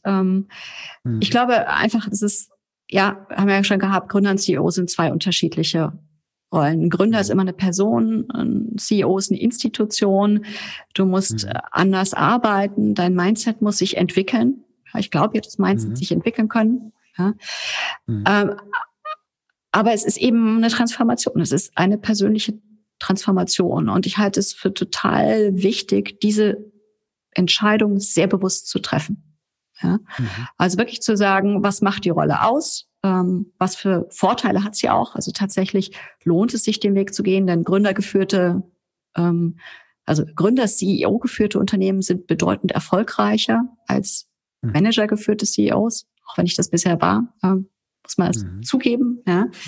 Und es kann eine sehr befriedigende persönliche Transformation sein, eben wirklich bis zum Ende zu gehen und dann auch das Beste rauszuholen. Also das ist so, das erste Kapitel geht um diese Entscheidung und was heißt Growth Leadership, wie sieht ein Lebenszyklus aus vom Unternehmen, wann brauchst du welche Führungsskills? Ich glaube, das ist sozusagen so einmal die Basis. Und eine Frage dazu. Glaubst du, es kann wirklich jeder ist dazu geeignet, vom Gründer zum CEO zu werden? Oder oder gibt's da auch, sage ich mal, welche, die sich ehrlich machen können und sollten und sagen, okay, ist es einfach absolut nicht meins und ist auch okay und ist dann auch erkennen und halt rechtzeitig jemanden rein? Ja, also ich finde es völlig okay. Ich sage, es sollte eine bewusste Entscheidung sein.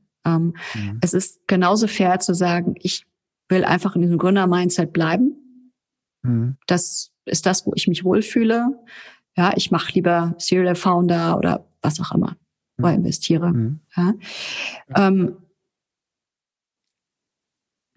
Was mir wichtig ist, ist zu sagen, es ist möglich, das zu lernen.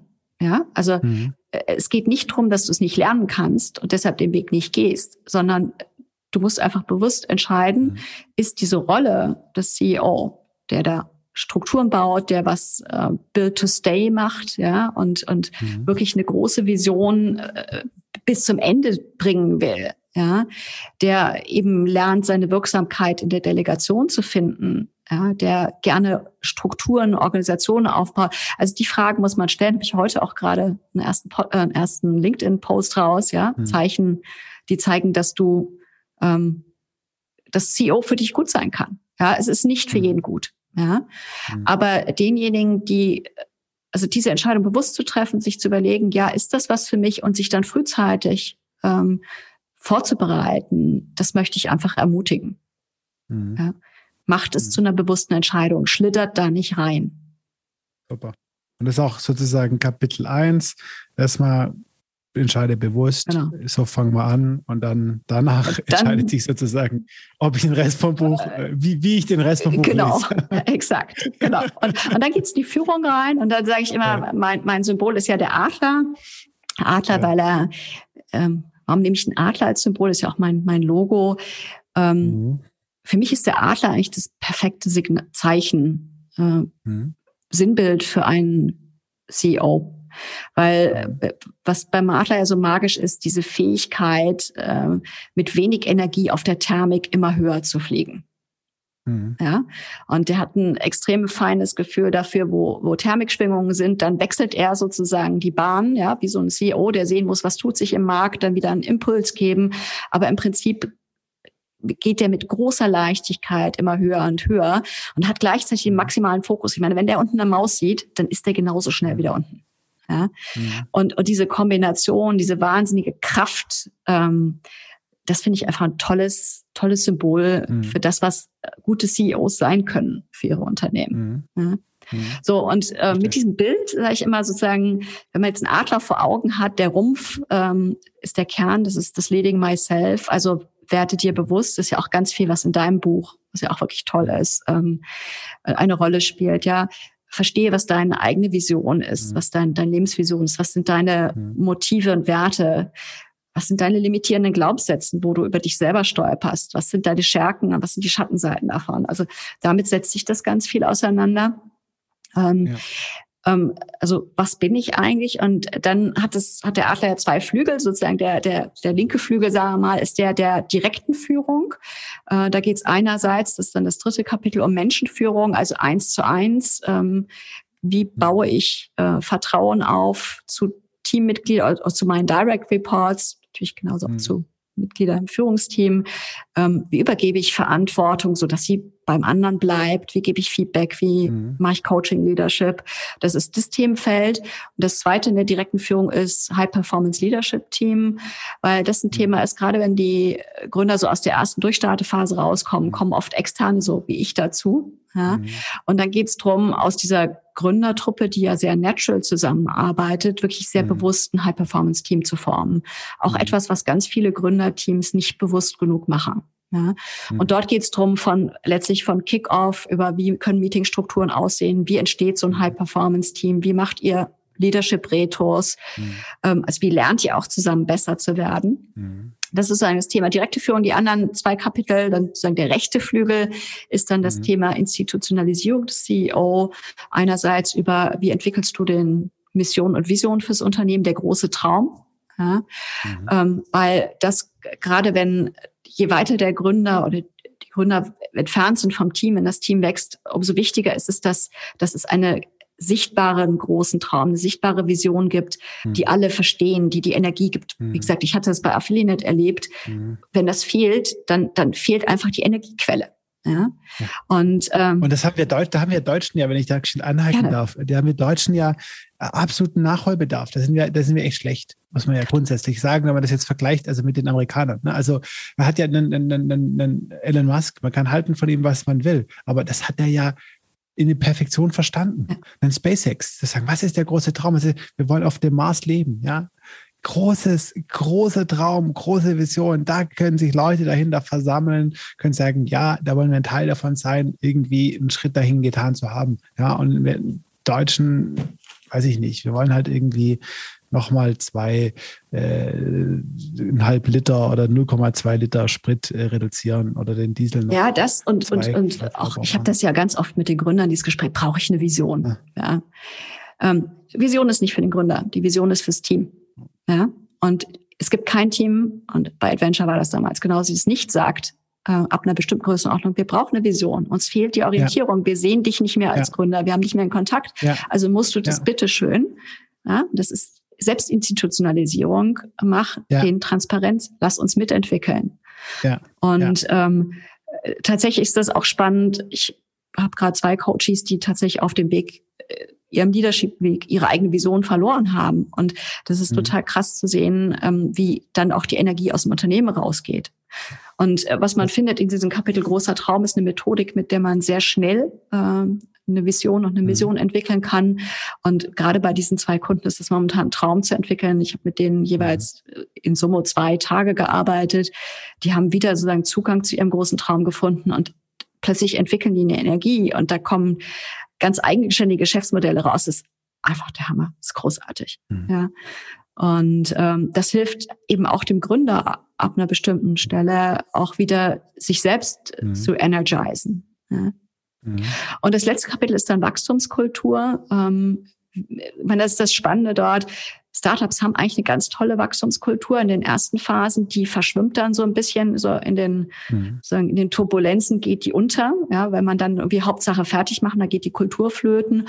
Und bei Wachstumskultur geht es eigentlich darum, dass man das auch wieder reaktiviert, was sozusagen der Gründerspirit war, aber das eben dann in der Kultur institutionalisiert. Und da habe ich ein Framework erarbeitet mit 8 Tugenden, weil die Werte sind ja für jedes Unternehmen unterschiedlich, aber es gibt 8 Tugenden, die einen Unternehmen, die gut ins Wachstum gehen, angefangen von Respekt und Wertschätzung, tiefen Verbundenheit im Team, fokussierte Disziplin, will jetzt nicht durch alle durchgehen, aber das ist ein Framework, mit dem man halt gucken kann, wo stehen wir als Unternehmen in der Kultur und wo zu den verschiedenen Tugenden auch sehr genau beschrieben ist, wie kannst du diese Tugend wiederherstellen, ja, wie kannst du die reaktivieren und auch da Riesenimpact nicht nur fürs Team, sondern letztlich auch für die Kunden, weil Kunden kaufen auch Kultur. Ja, wir kaufen bei tollen Unternehmen wie Patagonia so, weil die eine tolle Kultur haben, weil wir da Teil sein wollen. Ja,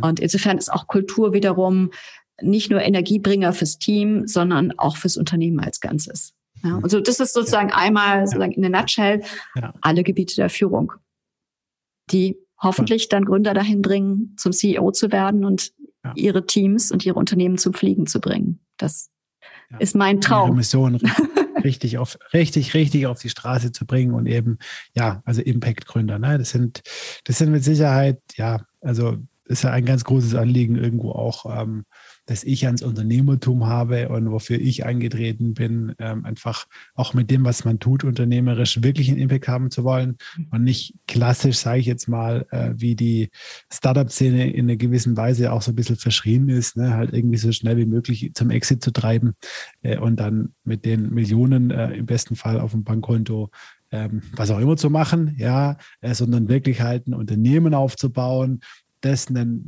Warum hat, wie Simon Sinek es sagen würde, und das wirklich auch als Ziel von einem Gründer, ein Unternehmen zu bauen, ein System zu bauen, selber da reinzuwachsen, das dann auch funktionieren kann und auch irgendwann, und das ist ich habe viel mit Mittelstand zu tun, das du auch kennst, das ist ja letztendlich die Aufgabe des Unternehmers, die Nachfolge zu regeln und die sauber dann irgendwann zu regeln, weil irgendwann selbst, den eifrigsten CEO oder Gründer-CEO, dem kommt dann der zeitliche Aspekt irgendwann mal und dann muss es in irgendeiner Weise im optimalen Fall entdecken. Ja, deshalb ist diese Institutionalisierung auch so wichtig. Also sich auch wirklich bewusst machen, ich muss dafür sorgen, dass ich mich letztlich auch überflüssig mache und, ich sag mal, positiv formuliert, die echte unternehmerische Freiheit gewinne.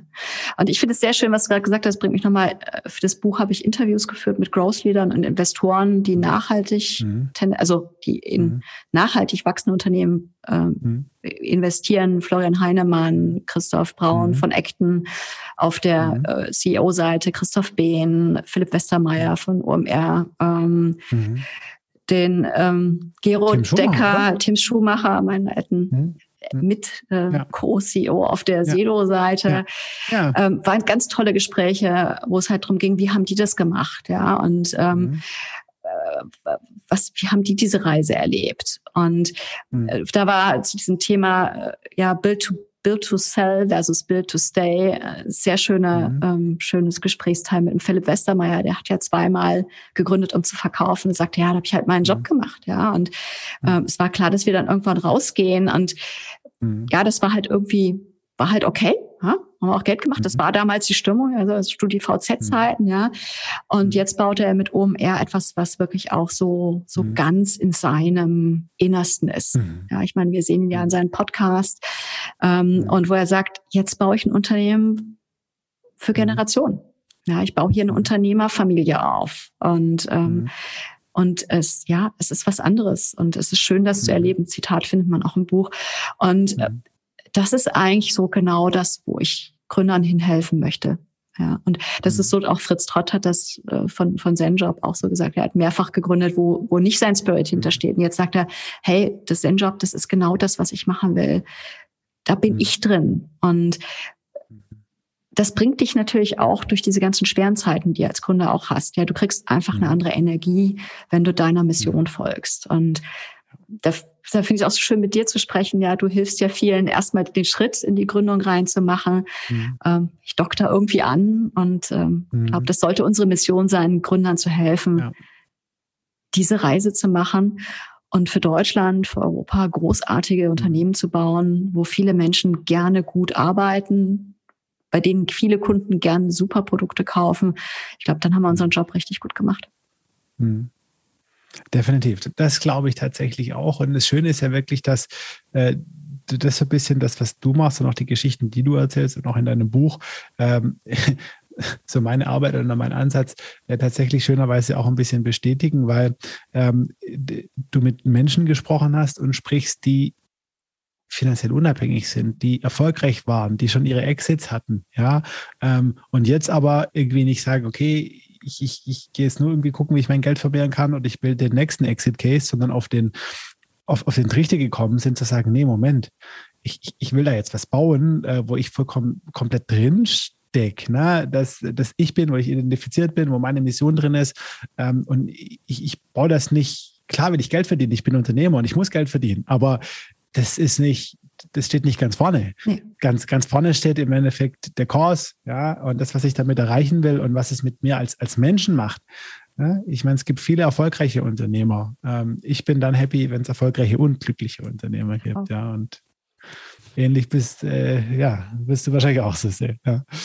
Mensch, das ist super spannend. Also Buch, wir verlinken das in den Shownotes, kann man jetzt auch schon vorbestellen. Folge kommt. Wenn ihr das hört, ist der 21.03.2021. Ja, dann ist das Buch sogar schon draußen. Dann erscheint jetzt, wann genau? Es wird ab morgen ausgeliefert. Schon ab morgen ausgeliefert? Ja, wow. Also, dann könnt ihr schon bestellen, ja, und müsst gar nicht mehr warten. Wir verlinken das, definitiv. Dorothea, ich will von dir noch 2-3 Dinge wissen, bevor ich dich aus diesem super spannenden Gespräch entlasse. Zum einen interessiert es mich, wie du dein Leben organisierst. Wir haben jetzt gehört, du hast 3 Kinder, du hast eine Familie, du hast einen Mann, die wollen alle Aufmerksamkeit, du hast spannende Jobs, du gibst Gas, du schreibst Bücher, viele, viele Themen. Wie schaffst du das alles? Also mein Geheimnis, mein Tag hat 36 Stunden. Schön wär's. Es gibt auch diesen 36 Zeitwechsler bei Harry Potter, den hätte ich mir immer gewünscht, den hat die Hermine mal gehabt. Ja, das ist stark. Also ich habe sozusagen meine Day-Sessions und meine Abend-Sessions.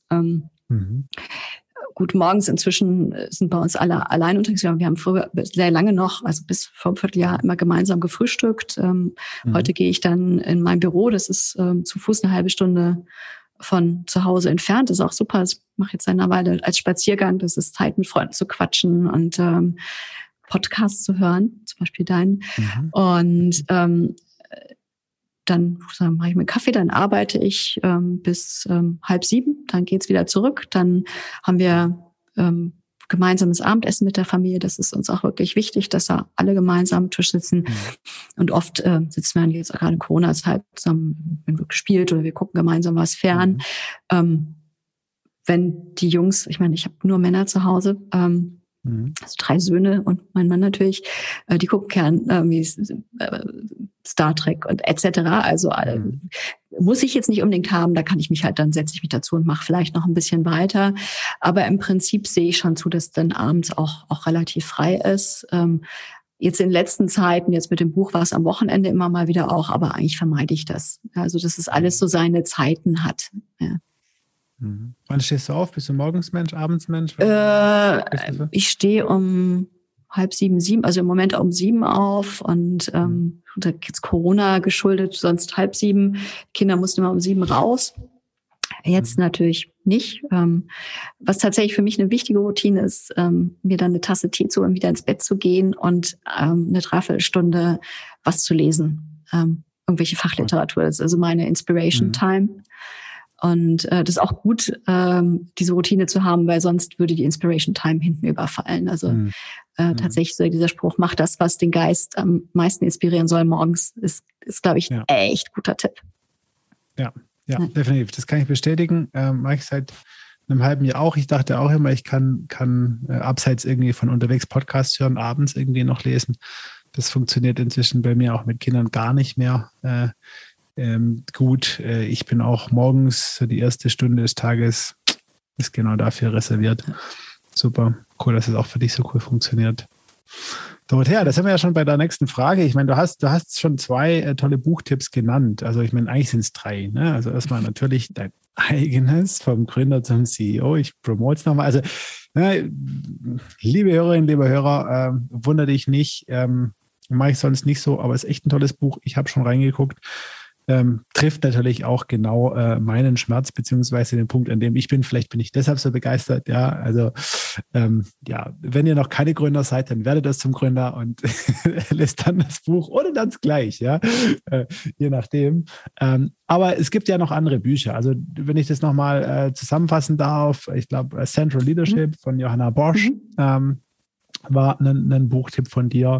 Und What Got You Here Won't Get You Any Further. Von Marshall Goldman. Das ist sehr spannend, weil das sind lauter so kleine Managementfehler, 21 kleine Managementfehler, weshalb Leute dann auch stecken bleiben. Und ja, lohnt sich absolut zu lesen. Dann totaler Klassiker, was High-Performance-Teams angeht, ist natürlich 5 Dysfunktionen eines Teams.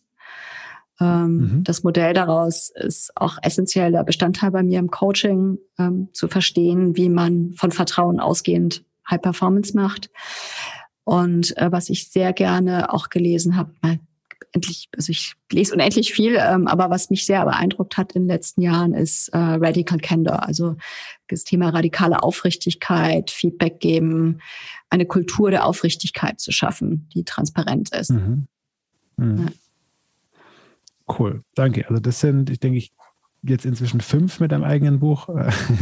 Klasse Buchtipps. Verlinken wir wie immer in der Shownote. Werde ich definitiv das ein oder andere besorgen.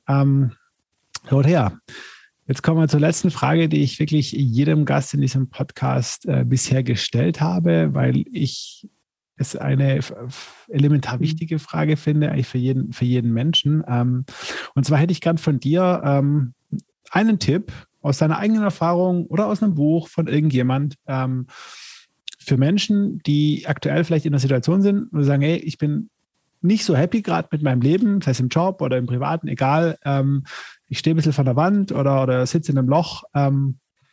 Was kann diese Person tun, um sich ab morgen auf den Weg zu machen, hin zu einem glücklichen und selbstbestimmten Leben? Also ich glaube, das Wichtigste ist tatsächlich, den Zugang zu den eigenen Werten, Motiven zu finden. Ja. Und dann gibt es viele Übungen, die mit Listen, wo man durchguckt und was passt zu mir und dann guckt man. Das ist eine, kann man machen, was ich als total hilfreich finde, ist auch kleiner Tipp, ist Übung, ist auch im Buch drin, sich jemanden, einen zweiten zu nehmen und dem 3 Personen zu erklären, die das Leben die dein Leben beeinflusst haben, also die dir wichtig sind, die dich inspiriert haben. Das können Menschen aus dem Umfeld sein, das Freunde sein, das können aber auch Vorbilder sein. Und das Gegenüber hören lassen, was diese Person ausmacht. Denn das, was du inspirierend findest und was du an anderen schätzt, reflektiert deine tiefsten Lebensmotive.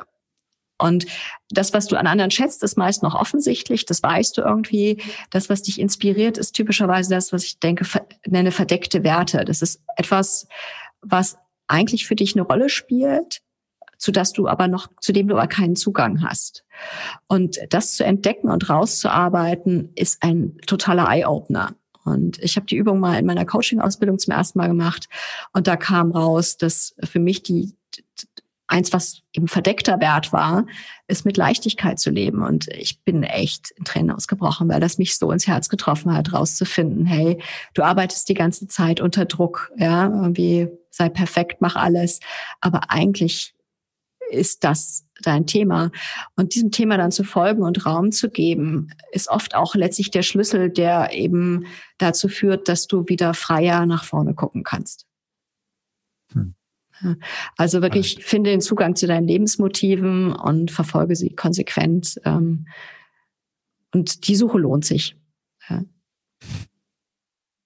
Spannend. Dorothea, vielen Dank Für diesen tollen Tipp, den kann ich nur unterschreiben. Vielen Dank für das wunderbare Gespräch. Es hat mir sehr viel Spaß gemacht. Da war echt ein Haufen drin. Ich wünsche dir ganz persönlich und natürlich für dein Buch und deine noch junge Firma alles Gute und viel Erfolg. Ja, vielen Dank, Johannes, für diese tollen Fragen. Viel Gespräch war es ja nicht, aber doch am Ende immer mehr. War ganz toll, da zu sein. Und wie gesagt, wir sind ja da ein ganzes Stück weit Seelenverwandte und hoffen wir, dass wir ganz viele Menschen durch beide Stufen durchbringen. Gemeinsam. Großartig. Ich danke dir. Das machen wir. Ich danke dir. Der Lebensunternehmer-Podcast. Der Podcast für dein glückliches und selbstbestimmtes Leben mit Johannes Ellenberg.